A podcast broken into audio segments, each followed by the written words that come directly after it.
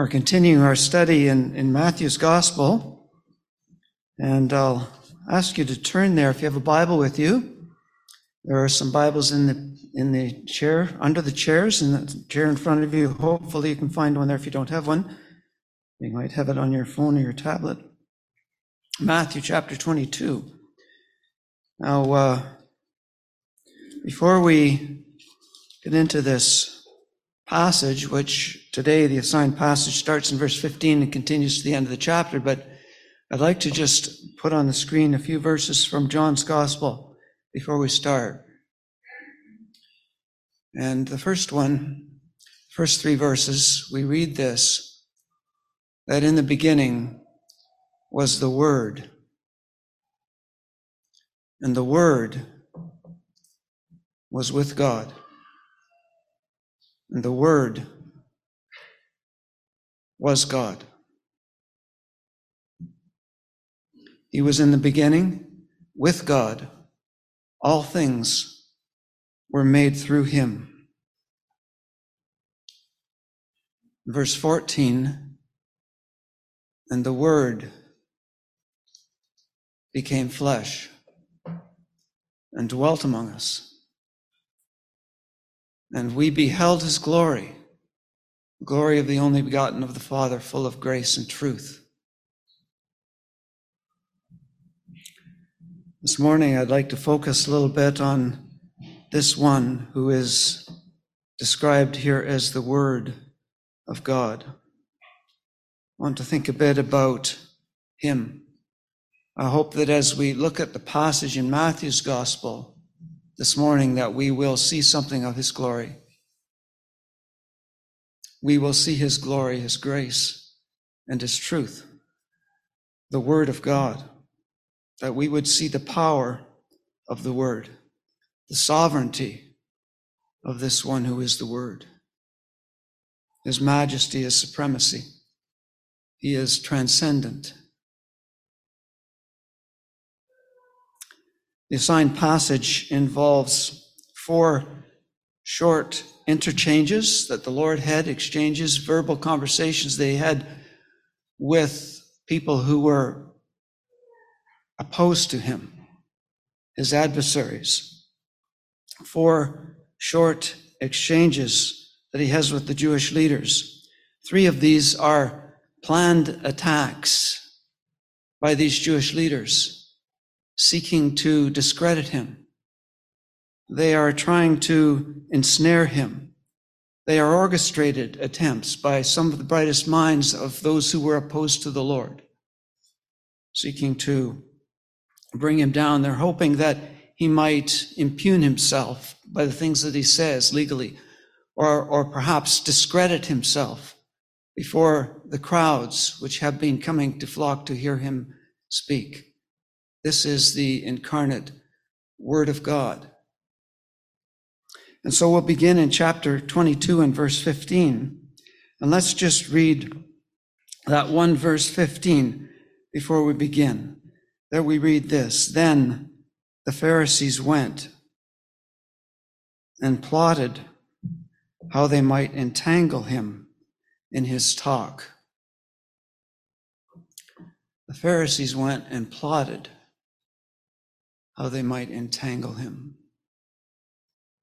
in his talk, in his words, some of you might have in your translation. The word that is translated here, I've highlighted on the screen, the word talk, or that you might have words, is the same word in the Greek language as we read in John chapter 1. The one who is the Word of God. The Word was made flesh. They come to entangle him in his words. How pathetic that the puny minds of men try to assail the incarnate Word of God in his talk, by his words. They try by their mastery and by their cunning and by their combined intelligence to outwit the mind of the omniscient. The creature tries to take down the creator by, by trickery. And we're going to see it just doesn't work. They want to trip him up so the crowds might be disillusioned and start to abandon him, but their efforts have the opposite effect.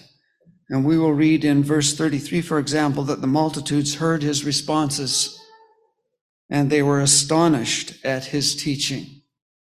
And rather than uh, causing the crowds to turn away from him, their interactions with the Lord had the opposite effect as they drew closer to him and were marveling at all that he had to say.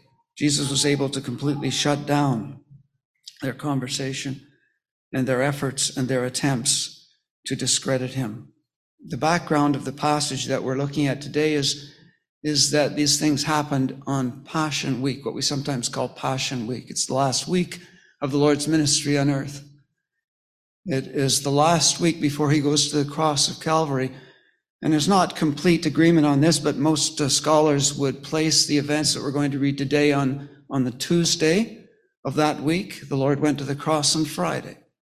Less than 72 hours before the Lord goes to the cross, and these adversaries come to him to challenge him.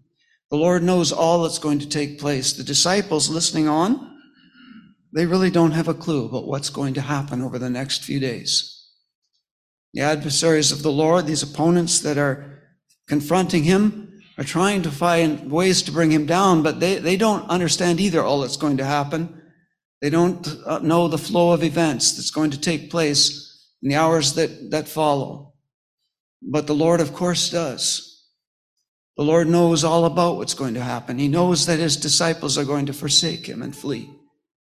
He knows about the scourging that's going to take place the trial before that false council. He knows all of that. He knows that they will put nails through his hands and through his feet, and he will hang on a cross. He knows that there will be three dark hours when the Father forsakes him. The Lord knows all that's going to come. And this is uh, preceding those events what we're going to read about comes at that critical point in time. The verse says that they plotted how they might entangle him. They went away and discussed together. The word that's translated here, plotted, might be translated in some of your versions as they made it counsel. They took counsel together. The idea is they met together and deliberately made a plan. Here in Matthew's gospel, it says that the Pharisees plotted together. We could perhaps gather from Luke's account that the enemies got together. And we see a little bit later the Sadducees involved in this. We see in this account the Herodians involved in this. You might understand that the groups all got together to plot together how they would take down their common enemy. The Sadducees, the Pharisees, the Herodians, were by no means of the same mind. They thought alike on very little. But this they all agreed on. They wanted no part of the Lord Jesus Christ. He was their common enemy. And so the common enemy of these three brings them together to plot and to conceive how they might bring him down. there was a great problem for these Jewish leaders, you see. The problem was that the crowds were gathering to hear the Lord. The crowds were very interested in all that Jesus had to say. They were enthralled with his words and with his power and with his ministry and with his healings. And the leaders of the Jews were jealous of this and they were feeling threatened. We read this in the preceding chapter. This is the context of this. We find in chapter 21, for example, this, this uh, expression that when he had come into Jerusalem, all the crowds, all the city was moved, saying, Who is this? This is at time of the triumphal entry, just a couple days earlier, when the Lord had come into the city and the people flocked together and hailed him as the Messiah who is coming. Blessed is he who comes in the name of the Lord. recognizing him as the son of David. And the crowds were gathered around, and the Pharisees and the Sadducees and the Jewish leaders and the priests and the Levites and the scribes gathered together and they saw this happening and they didn't like it. They were concerned. They felt threatened. A little later in the same chapter preceding the one we're looking at, the blind and the lame came to him in the temple and he healed them. But the chief priests and the scribes saw the wonderful things that he did. And they saw the children crying out in the temple and saying, Hosanna to the Son of David. And they, they were indignant. A few verses later, they were plotting how they might take this man. They recognized that he was speaking parables that were designed to pinpoint their error and their sin. They didn't like it. And they said, let's take him. Let's arrest him. But they said, we can't do it. Well, the people are looking on. The Lord confronted them and said, what do you think about the ministry of John the Baptist? Oh, they wanted to be careful what they would say here. They said that uh, he was from God, that people would say, Why aren't you following him? But if, uh, if we say that it was from men, oh, they feared the multitude, they feared the people. And at the end of the chapter, the preceding chapter, as the Lord concludes these parables that we looked at last week, They recognized that he was speaking against them.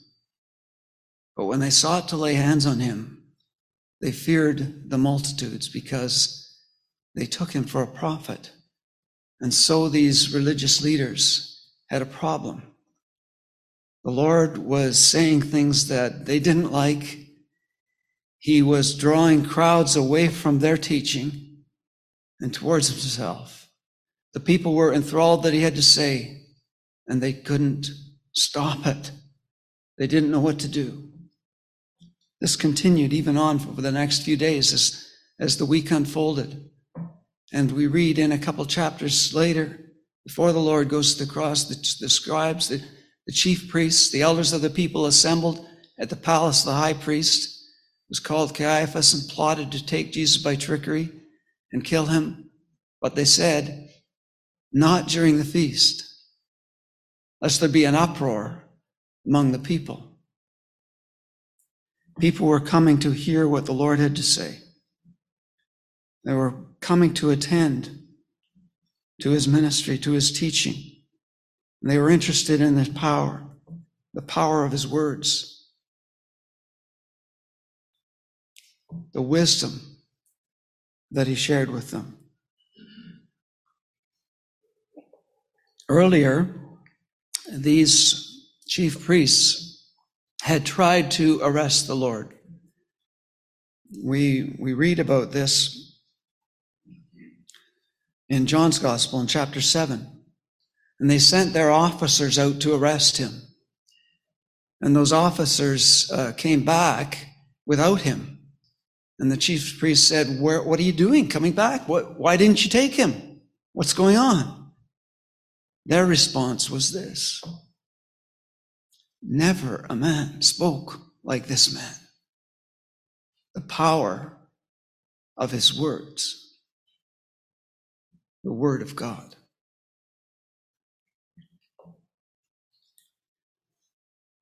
Chapter 7 of Matthew's Gospel, after the Sermon on the Mount we read that when Jesus had ended these sayings, that the people were astonished at his teaching, for he taught them as one having authority, as not and not as the scribes. Again in Matthew chapter 13, when he had come to his own country, he taught them in their synagogue, and they were astonished and said, Where did this man get this wisdom and these mighty works? They were astonished at his teaching. Now, these religious leaders, these scribes, these Pharisees, the Sadducees, the chief priests, came together to plot how they would deal with this problem. Luke's gospel records this event in chapter 15 that we have in, or verse 15 we have in Matthew 22. Luke also records these events. And there, these people that these Pharisees sent are described as, as spies. They went surreptitiously to try to uh, undermine the Lord. It says they watched him.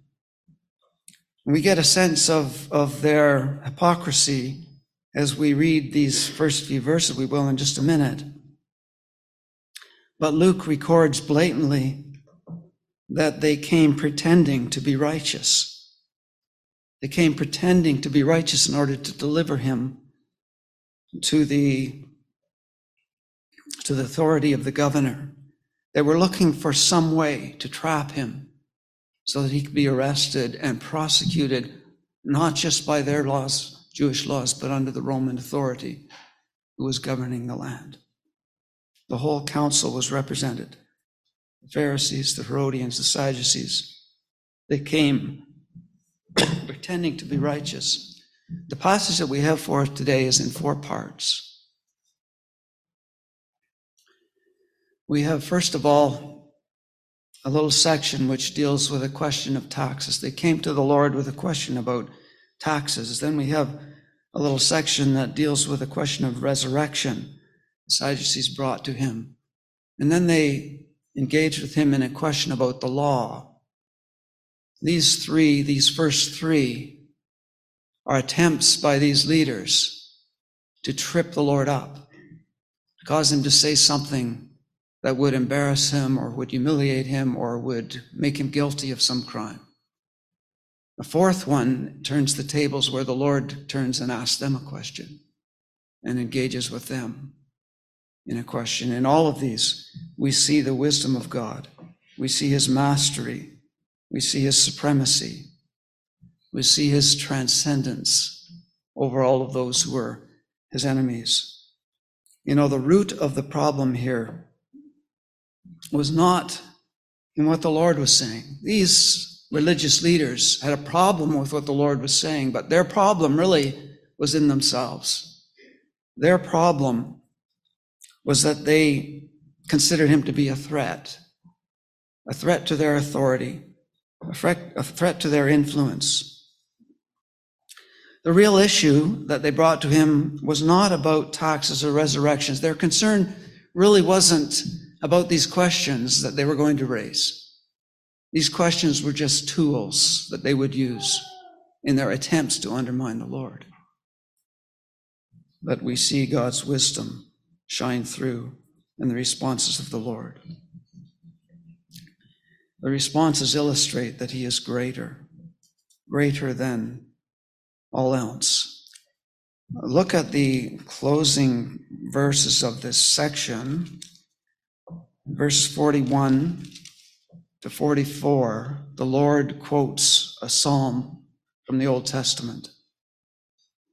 And we'll come to that section in a minute, but there the Lord points out that the Messiah is greater. The Messiah is transcendent. The real problem that these religious leaders had, the leaders of the Jews, is that they refused to acknowledge that. They refused to accept that Jesus was the Messiah. They refused to accept that he was God in the flesh. They refused to acknowledge that he was the Word of God who had spoken the universe into place.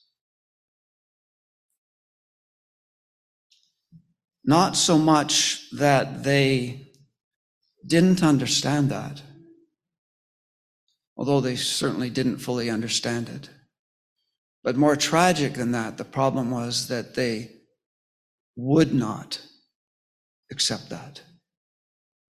It was their choice not to accept that Jesus was who he claimed to be, despite all the evidence that the Lord put forward to him. So they begin their attack with three questions. Let's read the first section here from verse 15 down to verse 22. When the Pharisees went, then the Pharisees went and plotted how they might entangle him in his talk. And they sent to him their disciples with the Herodians, saying, Teacher, we know that you are true and teach the word of God in truth, nor do you care about anyone, for you do not regard the person of man. Tell us, therefore, what do you think? Is it lawful to pay taxes to Caesar or not? But Jesus perceived their wickedness and said, Why do you test me, you hypocrites? Show me the tax money. So they brought him a denarius, and he said to them, Whose image and inscription is this? They said to him, Caesar's. He said to them, Render therefore to Caesar the things that are Caesar's, and to God the things that are God's. When they had heard these words, they marveled. And they left him and went their way. The Lord was able to shut down this opposition.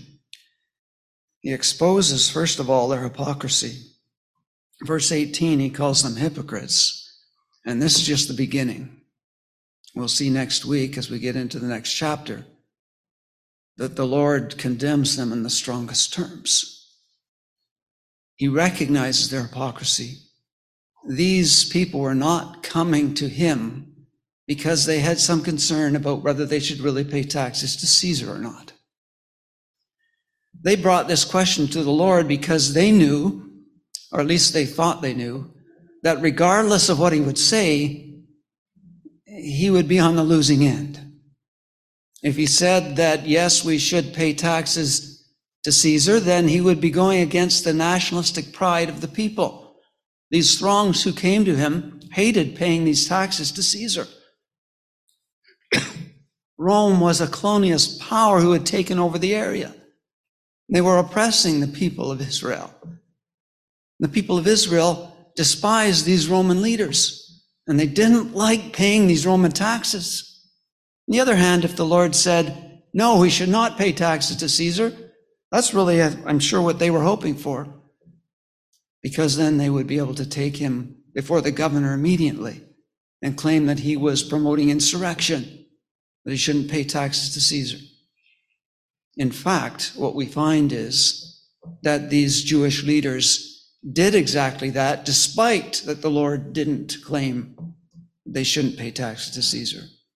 We find in Luke's gospel that they went to uh, the Roman authorities and claimed that Jesus was perpetrating the truth that taxes should not be paid, which is not at all what he said. They were hypocrites. They didn't come in sincerity before the Lord to uh, question him. The Lord responds here with principles rather than with rules. And this great principle that he establishes is very insightful. We do have obligations to, to God, certainly, but we have obligations too to human authorities. And we read, need to recognize both of those. Peter was listening, no doubt, to what the Lord said as he spoke. And later he would write this in 1 Peter chapter 2 and verse 17. Fear God, honor the king. There is balance to be had. We are citizens of heaven, but we are to honor those who have authority over us as well. Perhaps standing there among the Lord's opponents, among his adversaries, could well have been a young man by the name of Saul. We don't know this. He might have heard what the Lord was saying here. He was one of their prime young men. After Saul's conversion, he would write in Romans chapter 13, verses 1 to 7, about the responsibilities and the balance that is required between showing respect and honor to God and showing appropriate allegiance to the state in which we live, governing authorities. But this passage is not really, I would suggest to you, about the appropriateness of whether we should pay tax and about the balance between serving God and honoring the king, as much as I've often heard this passage referred to to uh, enlighten us with regard to those principles. In fact, it is very enlightening. It's very helpful and useful information. It's extremely insightful in that regard. But the point that was being made here by the religious leaders and then by the Lord Himself really wasn't about the facts that they're discussing. It was about the power of God to overcome these adversaries who were seeking to take him down. It was to display the greatness of the Lord. It was to demonstrate his glory. And this is what he does. The Spirit of God inserts this passage here for us. Not just so that we might have a record of the failures of the Jewish leaders. He inserts this passage here in Matthew's gospel for us so that we might learn ourselves how we ought to live. The Lord challenges the hypocrisy the integrity of these leaders. And it's so easy for me to read this passage and to look at those religious leaders and say, shame, shame, how terrible they were. So easy for me to look about me in the world today and see people who I, who I can recognize as saying one thing but not really doing what they say. But God puts this passage in here so that I might look inward. He puts this passage in here so that you might look within your heart. God calls us, each of us, each of us, to be people of integrity, to be people who adhere to what He says, and not just to give it lip service, but to honor it in our lives. And when I think about this with regard to my own life, I have to admit, I have to confess that this is a struggle. It is so easy for me to see hypocrisy in the lives of others, but so hard for me to acknowledge that I am contaminated with it myself. And I would suggest to you that there are very few who are believers in the Lord Jesus Christ who can say that they are completely free of this sin, which was the sin of the Pharisees. so let's examine our own hearts. Then they come to him with a question about the resurrection. The Sadducees come, Pharisees have failed. They've gone away with their tail between their legs, embarrassed because the Lord has responded so well. Their attempts to bring him down have been frustrated. Verse 23. I'm getting a little behind here. I'm going to go ahead to the next section. The same day, the Sadducees, who say there is no resurrection, came to him and asked him, saying, Teacher, Moses said that if a man dies having no children, his brother should marry his wife and raise up offspring to his brother. Now there were with us seven brothers. The first died having, after he had married and having no offspring, left his wife to his brother. Likewise, the second also, and the third, even to the seventh. Last of all, the woman died also. Therefore, in the resurrection, whose wife of the seven will she be? for they all had her. Jesus answered and said to them, You are mistaken, not knowing the scriptures nor the power of God. For in the resurrection they neither marry nor are given in marriage, but are like the angels of God in heaven. But concerning the resurrection of the dead, have you not read what was spoken to you by God, saying, I am the God of Abraham, the God of Isaac, and the God of Jacob? God is not the God of the dead, but of the living. And when the multitude heard this, they were astonished at his teaching. The Lord here is going to expose the ignorance of these Sadducees, their failure in the knowledge of God and of the scripture and of God's power. The key verse I have put up on the screen, I would suggest for our discussion today in any case, is verse 29, where he says, You are mistaken, not knowing the scriptures, nor the power of God. The Sadducees didn't take the scripture seriously. We sometimes read about the Pharisees and the Sadducees and think that they were two similar groups, you know, in, in two religious groups in the, in the days of the Lord. But in fact, they were very different groups. They were very different uh, people, a very different thought, and they agreed about very, very few things. Uh, the Sadducees and the Pharisees were really opponents most of the time, adversaries. The Pharisees were more of a religious party concerned about the law and how to apply it. We'll read a little more about them in the next section. The Sadducees were more of a political group. They were the ones who had uh, most of the control, political control in the nation. Sadly, the chief priests were of the Sadducees. The Sadducees had uh, much less interest in the law of God and the Word of God. In fact, they rejected most of the Old Testament scripture and accepted only the Pentateuch. They didn't accept the poetic sections or the prophets as being part of God's Word. They didn't believe that there was a resurrection. And the point of their question here with these seven brothers, where they depict this rather bizarre scenario where seven different people marry this woman, um, is kind of absurd and deliberately so. Their point is to, is to try to make it obvious that the idea of resurrection is absurd. The story they depict is taken from the Old Testament.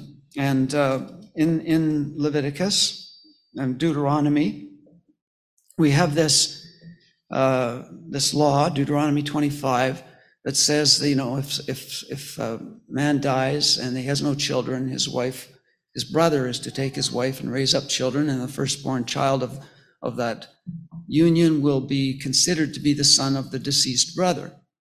And so, uh, and then it goes on to talk more about what is supposed to take place after that.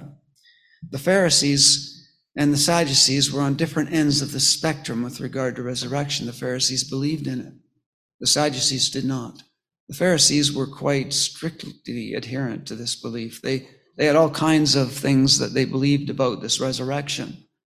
They had debates about uh, whether the bodies that would be raised would be clothed or not clothed. They had debates about what clothing they would have. Would it be the clothing that the person wore when they died? They had, they had debates about uh, where a resurrection would take place and how it would take place, and that Jewish people who died outside of Judea would be raised in Judea. They had all these ideas about resurrection. The Sadducees wanted none of this. They considered it all to be false. And so they come to the Lord with this question, believing that, that this is going to trip up the Lord in some way. Sadducees had tried for generations to argue with the, with the Pharisees about the Pharisees tried to convince the Sadducees of the truth of resurrection. And they would point to a number of passages that, that they drew upon we have record of debates that, they had held and passages that, that they cited from the Old Testament, from Numbers 18, from Deuteronomy 31, and so on, as evidence that there would be a resurrection, but the Sadducees were not convinced. Sadducees rejected some of the writings of the prophets, and so appeals to Isaiah 26 or passages in the Song of Solomon or to passages in Daniel which speak of the resurrection were ineffective for the Sadducees because they didn't accept those passages of Scripture.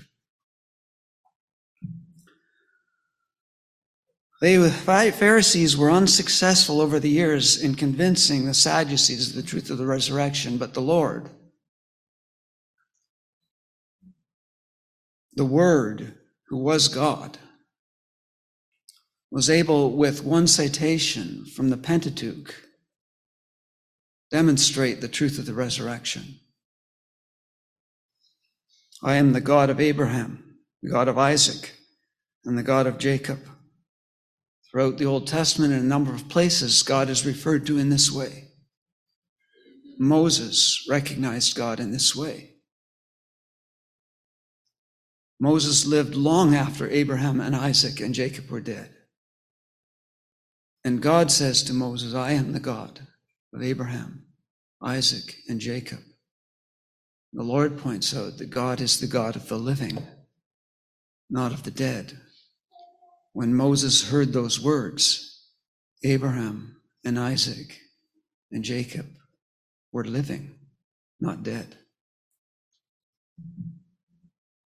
There's a lot that we could learn from this passage about the state of uh, our soul of after death.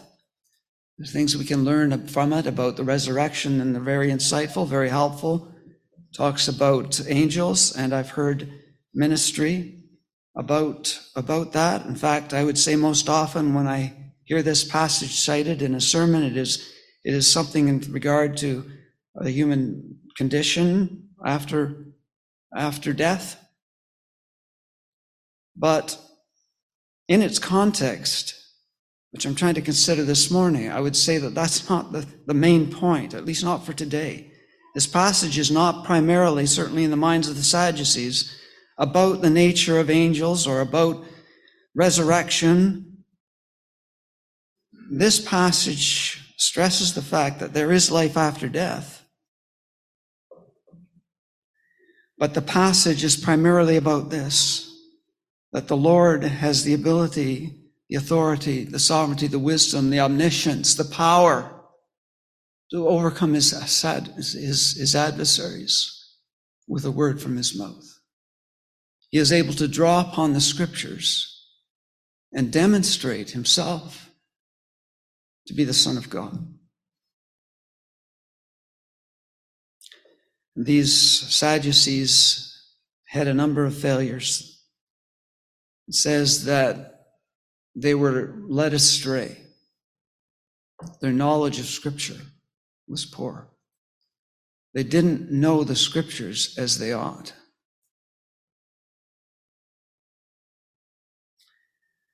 And they didn't know the power of God.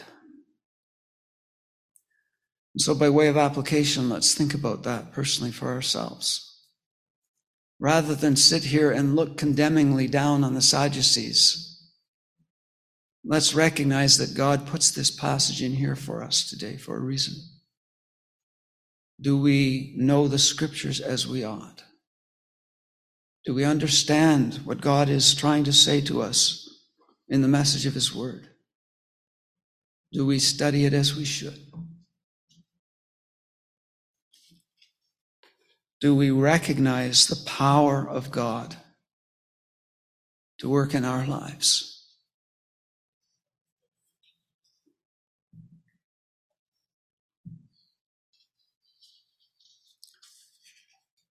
Then we move on to the third passage, verses 34 to 40. It says, But one of the Pharisees heard that he had silenced the Sadducees and when the Pharisees heard that he had silenced the Sadducees, they gathered together, and one of them, a lawyer, asked him a question, testing him, and saying, Teacher, which is the greatest, the great commandment in the law? Jesus said to him, You shall love the Lord your God with all your heart, with all your soul, and with all your mind. This is the first and great commandment. And the second is like it. You shall love your neighbor as yourself. On these two commandments hang all the law and the prophets. The Pharisees had dedicated their lives to a, a careful, meticulous observance of, of every commandment and rule and regulation that the scribes had worked out. There were not a lot of Pharisees, as we sometimes might be inclined to think. Some, some commentators who have studied this suggest that there might have been at the most 6,000 Pharisees. We tend to think about the Pharisees as representing the people, at least sometimes I tend to think of that. But in reality, um, the Pharisees were seen by, by many in the nation of Israel as being they accepted their leadership. They recognized them as, uh, as religious and, and knowing God, knowing God's word to some degree, but their holier than thou attitude offended many.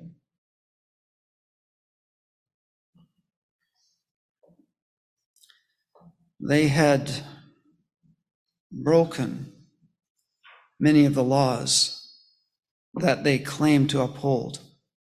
The Pharisees had created, along with the scribes, myriads of rules and regulations developed from the law.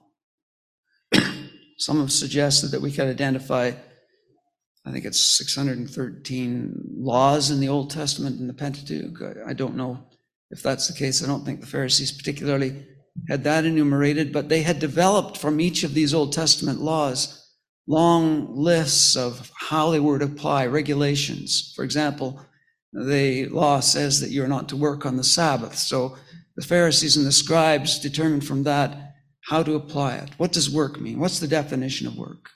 How much are you allowed to carry? What's the weight?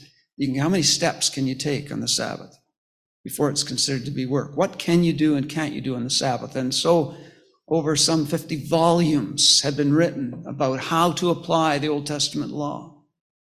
But as we'll see next week, they weren't able to keep the law.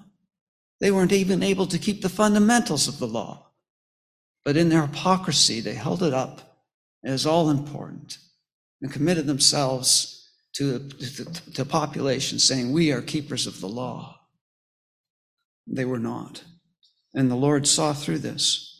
Here they ask him, What is the greatest commandment? The greatest of all of these rules and regulations and laws that they prided themselves so much in following. The Lord answers in two parts. The first taken from Deuteronomy chapter 6.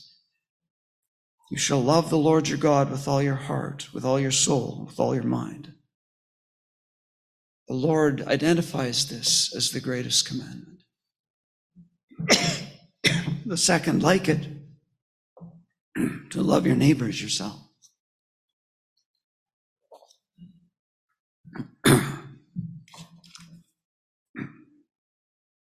Matthew doesn't record the response, but Mark does in his account. this lawyer who asked him, and the Pharisees who stood by had to acknowledge that he had answered correctly. This was right. They recognized his wisdom, and they couldn't refute him. They had hoped that this would trip him up, but it did not. And so when the Lord tells us that this is the most important of the commandments, that it summarizes all of God's law, we need to think again about how we apply this ourselves. It is important that we love the Lord. We sang before I came up to speak the greatest thing in all my life is loving you. The greatest thing in all my life is knowing you. I want to know you more. I want to love you more. I want to serve you more. This is the greatest commandment. We're to love the Lord our God with all our heart, with all our soul. And so, though they tried, they were not able to trip up the Lord. They were not able to capture him in his words. Very quickly, they realized that their efforts were backfiring on them. But before they could slip away, the Lord turned around and asked them a question. And this is how we conclude this passage. Verse 41 While the Pharisees were gathered together, Jesus asked them, saying, What do you think about the Christ? Whose son is he? They said to him, The son of David. He said to them, How then does David in the Spirit call him Lord? Saying, and now he quotes from Psalm 110 The Lord said to my Lord, Sit at my right hand till I make your enemies your footstool.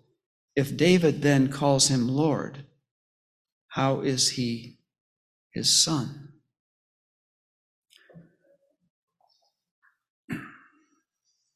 The failure on the part of these religious leaders was that they did not understand who the Messiah really was.